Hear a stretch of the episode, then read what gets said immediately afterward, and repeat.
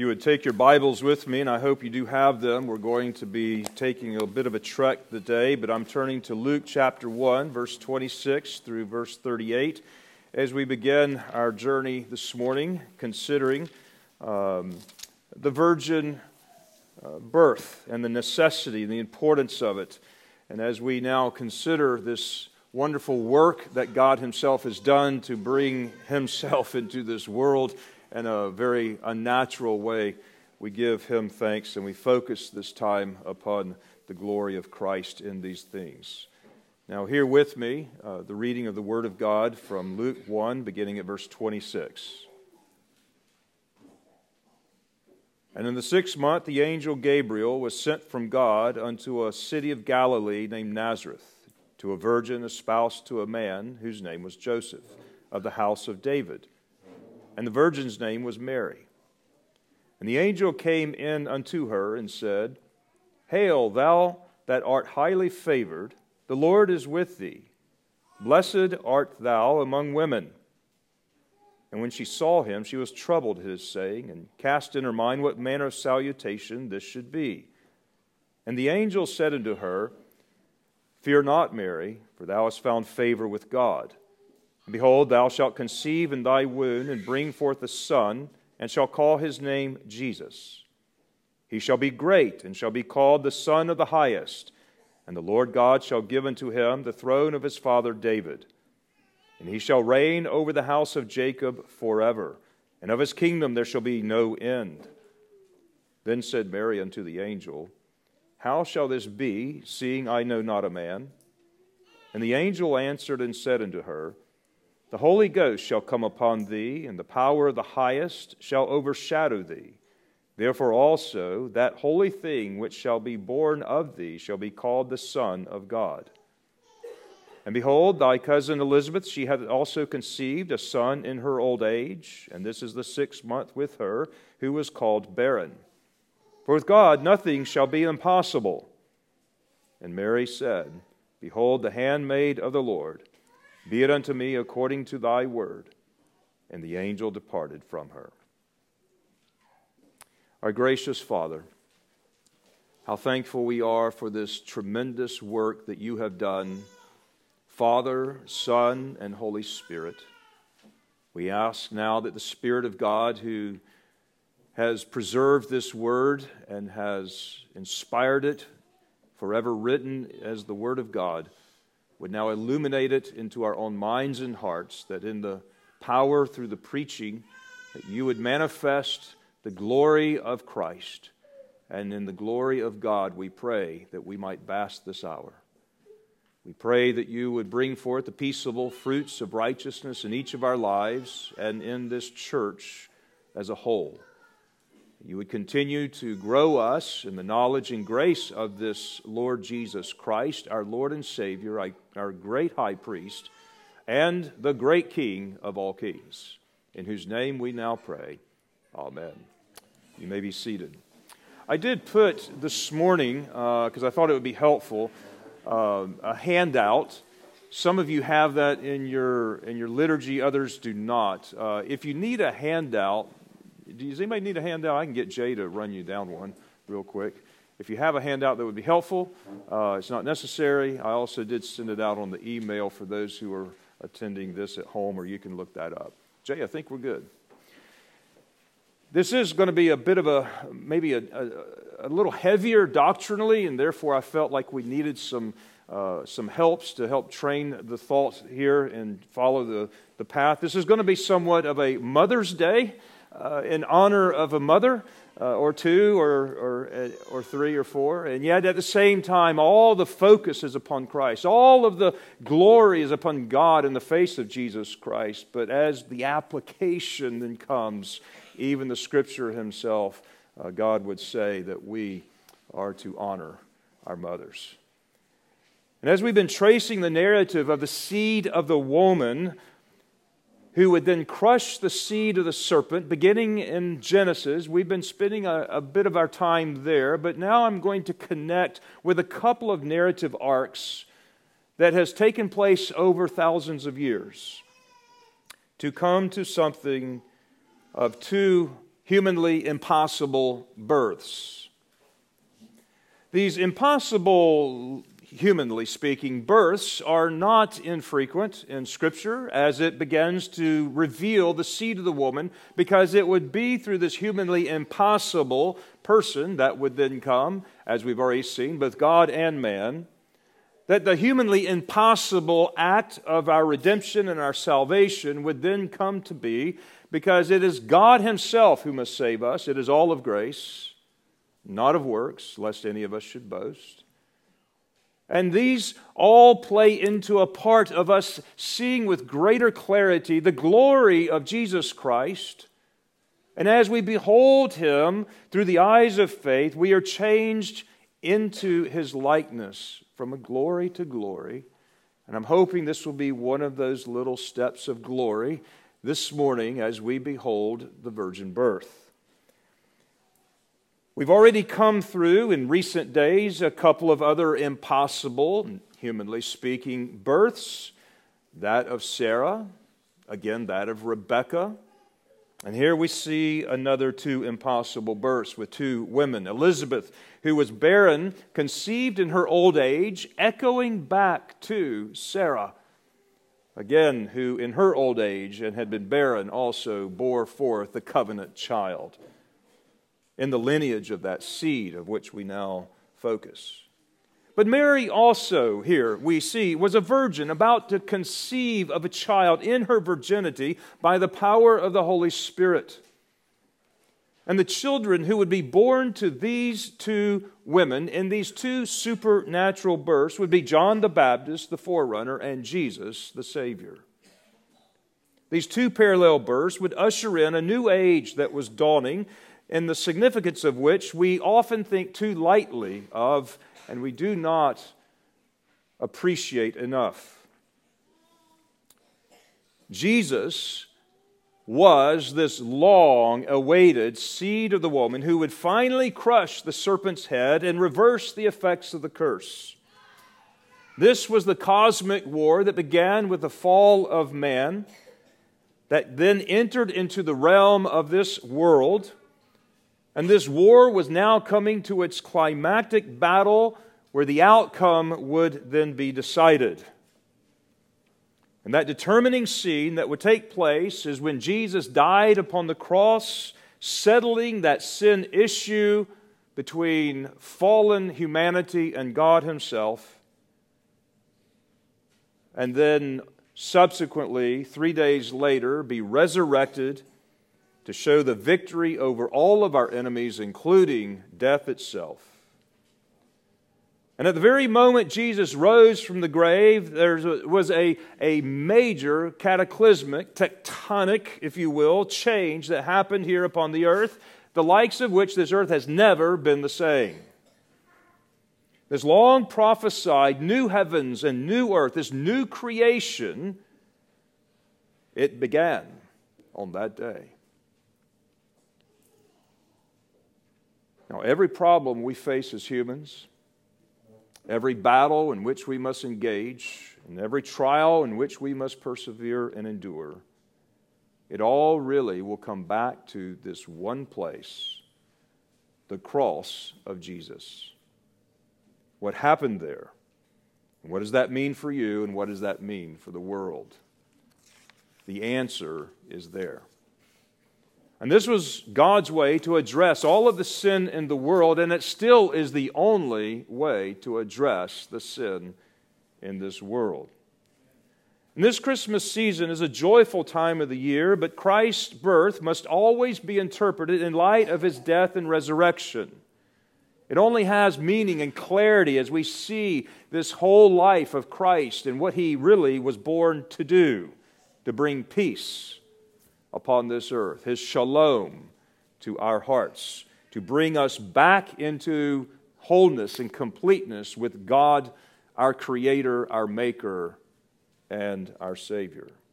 So I want to consider the virgin birth this morning and why it was necessary and why it is important. Because this child who would be born from the Virgin Mary was the promise from the earliest time in history since man's fall, and now here he comes. This was no ordinary child. This was the long promised, long awaited seed of the woman. And with that in mind, I want us to trace out two narratives or two strands of narratives this morning to see, first of all, its necessity, and second of all, what it accomplished. I wanted to trace a third one, of which will be an entire message that will be forthcoming in a couple of weeks. But we're just going to focus our time on those two this morning. This mysterious interaction here will begin to focus us where heaven and earth come together, where God's eternal covenant then comes into play in this history, so that heaven and earth come together in this person, Jesus Christ, in whom we have our being. The first narrative arc that I would like for us to consider is the very necessity of the virgin birth. This necessity of the virgin birth was to bypass original sin, if I can say it that way. So let's unpack that truth. Original sin is that sinful nature that we inherit from Adam, from our covenant head, from the head of all of the human race. The original sin was carried through by man. Romans 5:12 says, "Therefore just as through one man sin entered the world, and death through sin, and thus death spread to all men because all have sinned." Now, it's through the one man Adam that sin entered the world. It wasn't through the devil, it wasn't through the serpent, and it wasn't through the woman. It was through Adam, as the covenant head of the human race, that the sin was imputed to the entirety of the world, to all of the humans, and even to creation itself.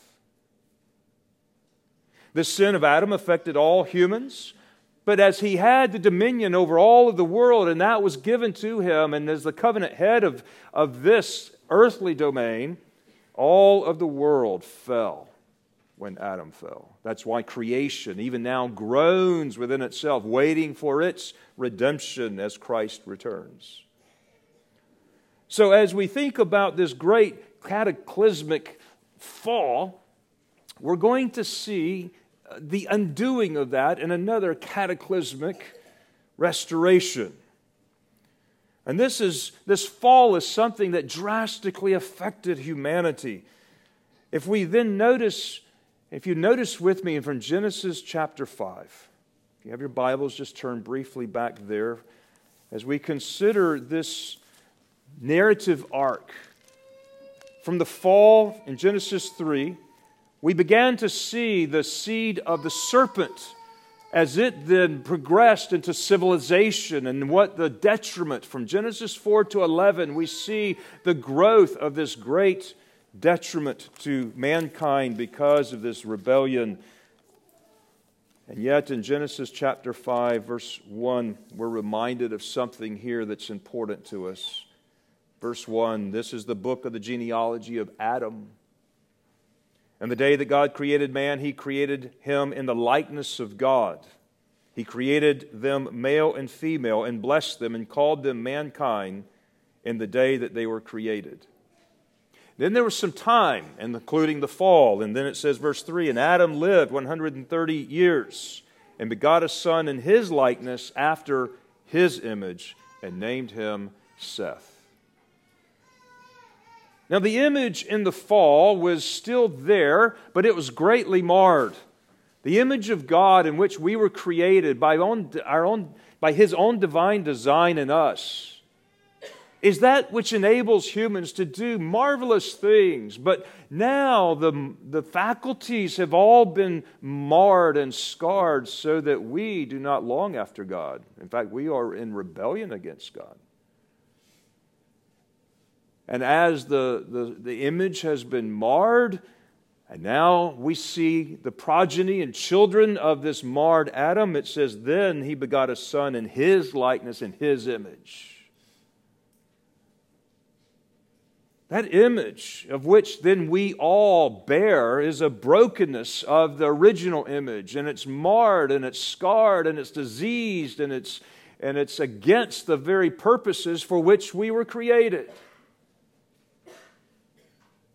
children now born into Adam carry with him this original sin, this, this fallen, sinful nature that we inherit from Adam.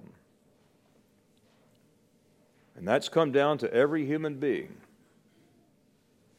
without exception, through all of the ages, through the thousands of years, because Adam was the covenant head of the human race. All humans are affected. Now, God didn't give you an opportunity to say, well, that's not fair. That's not how it works. the covenant relationship is we are all in this together. And in Adam, we all fell, and in Adam, we all die.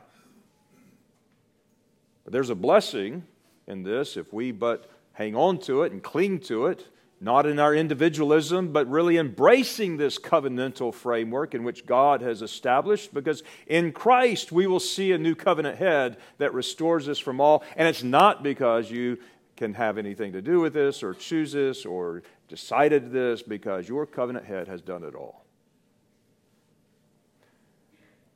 And because Adam is the covenant head of all the humanity, we are all affected by this fall. But how does that sinful nature then come down to us that we are all affected with it? There's a lot of debate about this. Theologians have considered this from a number of different angles, including the origin of the human soul. One school of thought of this is the traducian view of the soul. Now, there's a couple of different views out there. How, where's the existence of the soul? Some say it was created at the very original creation, and that the souls of men have all been there, and then when they're conceived physically, then they were imparted into the physical. And that's one view called creationism. There's another view uh, here called traducianism. Now, the traducian thought or view of the soul states, and I believe I put this by definition on your paper, on your notes. It's a theological doctrine that human souls of new infants are generated from the souls of their parents at the moment of conception, much in the same manner of the generation of human bodies. Now, I think this has a lot of merit for it. If that view were true, the sinful nature that we inherit from Adam comes down through the progeny of man, not the woman from male and not the female, from the covenant head of the human race, Adam. And while all the females are affected by the curse, and we all, both male and female, inherit this original sin, this sinful nature, it is through our fathers that this fall, this fallen disease has come to us. We have some analogies like this today. Um, I married into a family who has a uh, inherent genetic blood disorder or disease called hemophilia. Hemophilia, unfortunately, in our case, it's very light and we've not had any issues with it. But the women are the carriers of the disease, but they're not affected by its detriment but they then have boys and have children. Their children, their male offspring, are the ones who are affected by this blood disorder. And if severe enough, it's one of these diseases that the blood does not coagulate and you can bleed to death. And so those who are severely affected have to be careful about their activities. The males, the females, no problem. Now, in a similar way, it is with original sin, this great human disease in which we all inherit. The males are the carriers of the disease of this sinful nature, but all of their offspring, males and females alike, are affected by its detrimental results.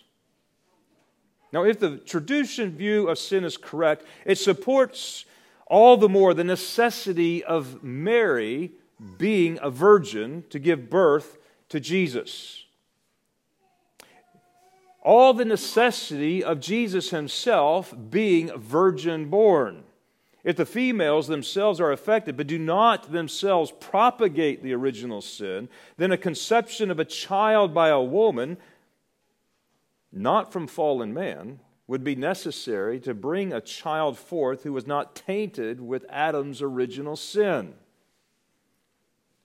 And that would be absolutely critical in order for Jesus to be qualified as a mediator between sinful man and a pure, holy God.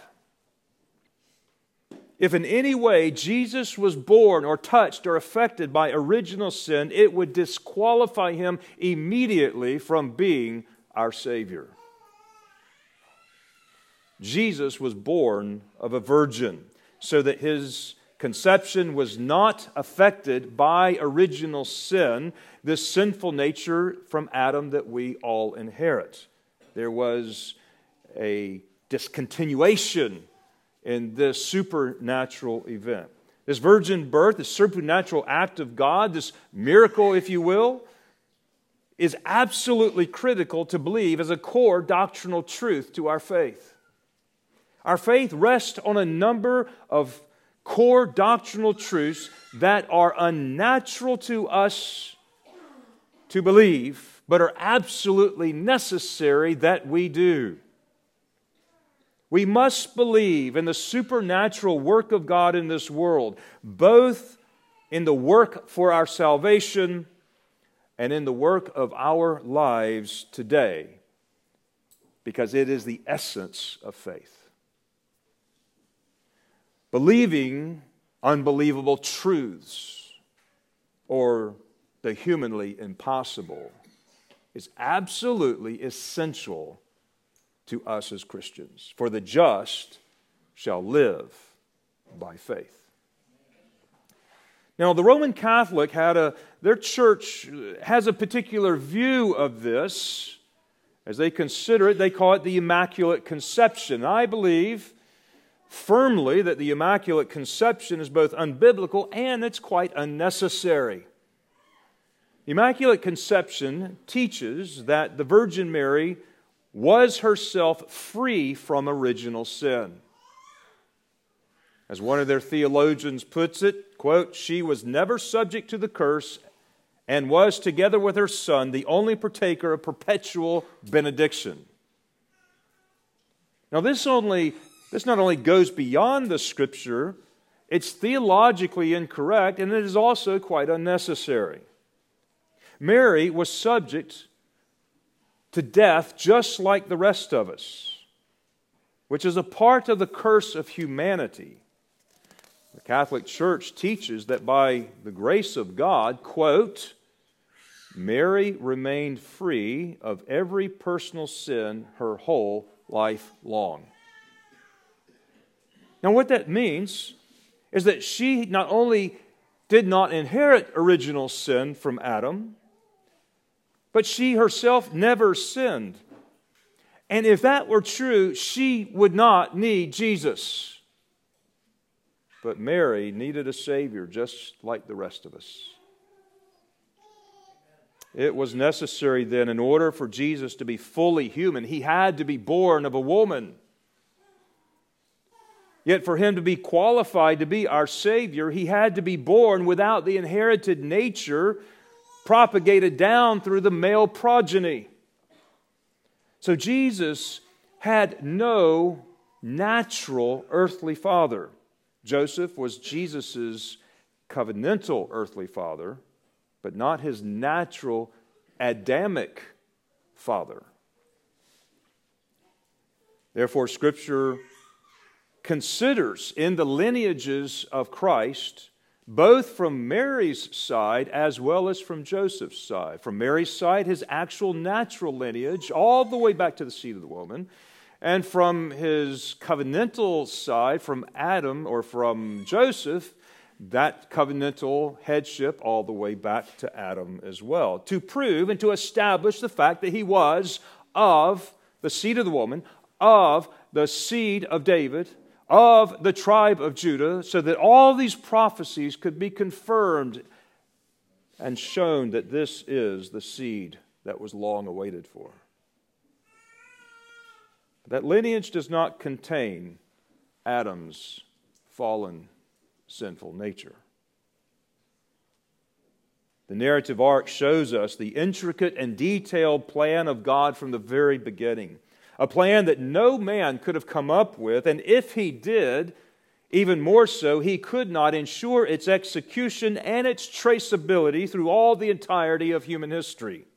This one fact alone is amazing. It is supernatural, and not to believe it takes more faith in something else than to believe the very truth itself. Now, that brings us to a second truth of the virgin birth, and it reveals just how significant in history this was. And there's another narrative arc that we now consider. Because what the virgin birth accomplished is that it created a new humanity in a new creation. Now, this was a work of God, and I want you to at least help trace this out with me to consider this because it is a significant event. This second strand of the narrative now traces the narrative arc from Adam and Eve all the way up into history to Christ and his church. 1 Corinthians 15 45 states that the first man, Adam, became a living being. The last Adam, meaning Christ, became a life giving Spirit. 1 Corinthians 15, as well as does Romans 5, compares and contrasts the headship of Christ and Adam and compares the parallel between the two and, and then how these human, this human race has been affected by these two covenantal heads. I want to consider briefly some thoughts regarding the virgin birth of Jesus.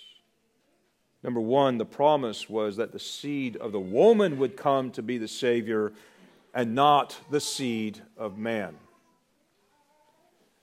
Now, this is interesting, and it's actually quite exceptional as we trace this through the Bible, because all through the scripture, the seed promise is traced down through the lineages of the males because of this covenantal framework this headship doctrine.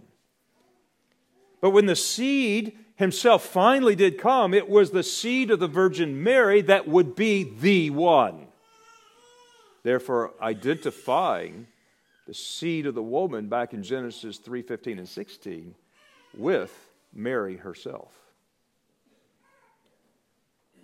This virgin birth would place Jesus then outside of the covenant headship of Adam himself. And that's important. And number two, original humanity came to us from two origins. There was an earthly origin and a heavenly origin. And our original creation, when God originally created us, in Genesis 1, Genesis 2, he created us from two origins. One being an earthly origin. So God then took dirt from the ground, from his creation, and then he formed that dust into a man.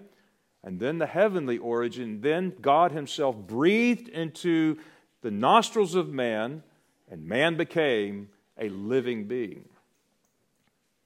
Adam was made from dirt earth. That's the earthy.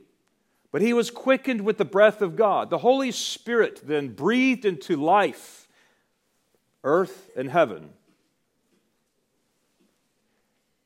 And we have this earthly body and this heavenly spirit created in the image of God. Now, Eve also was made with these two origins when she was taken from the flesh of Adam and then God Himself breathed into her the breath of life. She too was made in the image of God, and then God brings Eve to Adam. And the two of them in the image of God, the two join together, and the two become one flesh. From that point forward, all humans came from the existence of this one union that is, until Jesus. The body of Jesus was then made from the woman and from the Holy Spirit. So, like Adam, created from an earthly substance, but made alive through the Holy Spirit, the breath of God, And yet, unlike Adam, Jesus' humanity was not from the dirt, but it was from the woman. So now we have a new Adam standing outside of the covenant headship of the fallen Adam, no longer in the succession of original sin. He stands outside of that, not affected or tainted, but fully human and also fully God, qualified to be our mediator, qualified to be our Savior. Now, like Eve was created from the side of Adam, and so the new Eve, the church, the bride of Christ, was created out of the side of the new Adam. The spear that wounded or finished or verified the death of Jesus, where water and blood flow from his side, is the very essence of which the new bride the new Eve, the church, was made. Created with water and blood from Jesus' side, born of the Spirit of God, we become a new humanity under a new head, Jesus. The linear progression of the narratives looks something like this. I've put that actually out on your notes. At the beginning, you have creation, and God creates dirt and then at the very climax of his creation, he then creates Adam, the body of which came from the dirt. But the spirit from heaven comes from God, and man becomes a living being. Then Eve was formed of the earthly substance from her husband's side, and then the Spirit of God, the heavenly origin, gives her life and brings the two together. The two become one flesh, animated by the Holy Spirit, in good fellowship with God, their Creator. And then the fall. This first took place in the spiritual death with the loss of fellowship with God because of the loss of the Spirit within them. And then that would go on and follow. The physical death would come later. All of these have become our enemies. Loss of our fellowship with our Creator, death itself, a separation from our God, uh, the, the, the image that has been marred, the very original intent for which we were created is, is lost.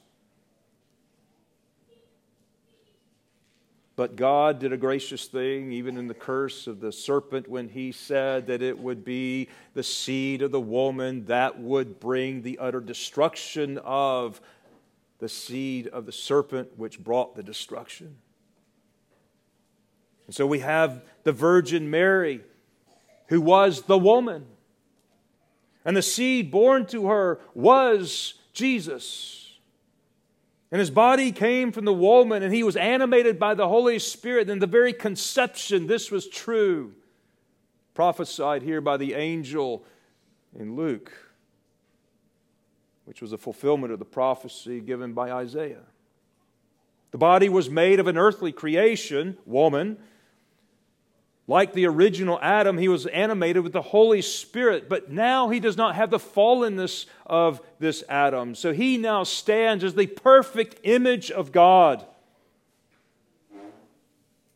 Standing outside of the covenant headship of, of Adam, Jesus becomes the new Adam. He becomes the last Adam. And from Jesus' side, his church is now created, this new Eve having the body outside of the headship of the old Adam under the new head who is Christ. And from this couple, this new couple, Jesus and the church, the new creation commences. Ephesians, Ephesians 1 says, And he has put all things under his feet and gave him to be the head over the church, which is his body, the fullness of him who fills all in all. The church is under a new headship now. And not just a covenantal headship, but also in a, in a natural, spiritual union with Christ Himself. no longer under Adam. She is a new creation. So much so that Ephesians 5 speaks, and oftentimes people confuse this, thinking about this is just talking about husbands and wives, referring back to Genesis chapter 2, when the first marriage took place. But he's actually showing something much more transcendent than that. He says, For we are members of his body and flesh of his bones. For this reason, a man shall leave his father and mother and be joined to his wife, and the two shall become one flesh. This is a great mystery, but I speak to you about Christ and the church not merely about physical husbands and wives. Flesh and blood, united together, the two become one flesh, united in spirit for a new humanity, a new creation, this new couple, this new Adam, this new Eve. Christ in his church stands now at the head of a new humanity and the head of a new creation. And for us to realize the blessings of this new world and our new humanity, a significant transformation must occur. Again, something supernatural must happen. Another act of God must now come and touch our personal, individual lives. Jesus' virgin birth is directly related to the necessity of Him telling each one of us, Ye must be born again. You must be born from above born of the Holy Spirit, in order to enter into this new family, into this new bride, united with her husband, into this new creation, out from under the old Adam, you must be born again. This new birth, like Jesus' virgin birth, is a supernatural work of God in the Holy Spirit and is absolutely essential to remove us from the headship of Adam and place us into a new headship with Christ. Once again, two supernatural births must take place in your life for you to be saved. Number one, the virgin birth of Christ, and number two, your own new birth through the regeneration of the Holy Spirit. You must be born again to enter the kingdom of God. That statement alone is a very weighty and a very important statement for us all to grapple with. And when that new birth happens, it is a supernatural work of God. It brings forth a saving faith in Jesus and all that He is and all that He has done, and it places you into a different family. You're under a new head in a different world, a new creation. It places us into a union with Jesus where together we have a heavenly citizenship and an earthly abode, but we are no longer of this world, even while we live in it. And that's a profound, deep truth that has many implications to how we live out our lives.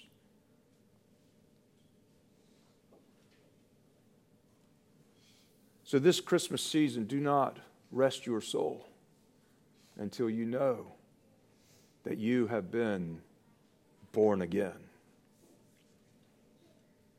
I want to give one last concluding application because I want to honor two women in my life. While Jesus was born of a virgin, Mary, Mary was not immaculate.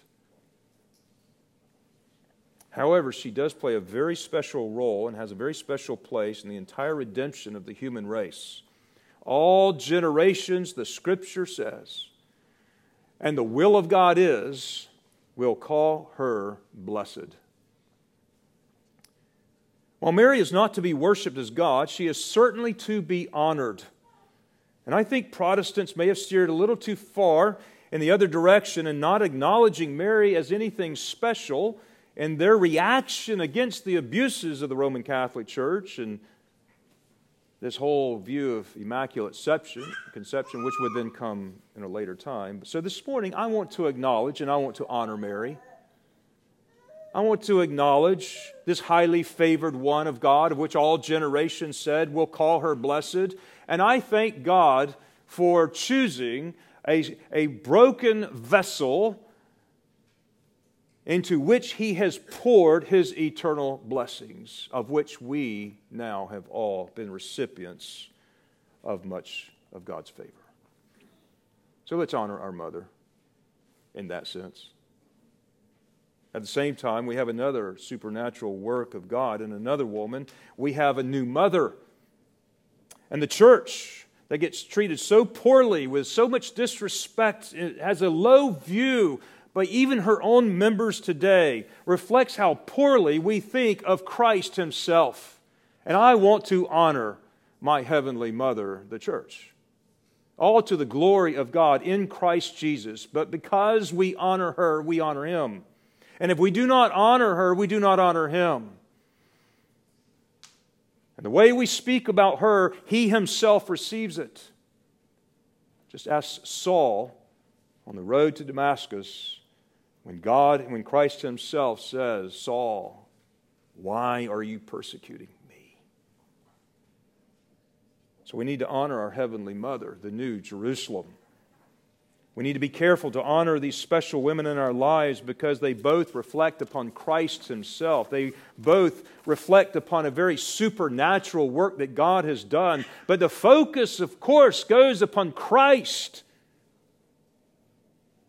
this horizontal way in which we honor and love one another has a view with the way that we honor and love God. For you cannot love God who you do not see, and if you do not love your neighbor who you do see. And so that horizontal relationship has everything to do with the way we view our vertical relationship.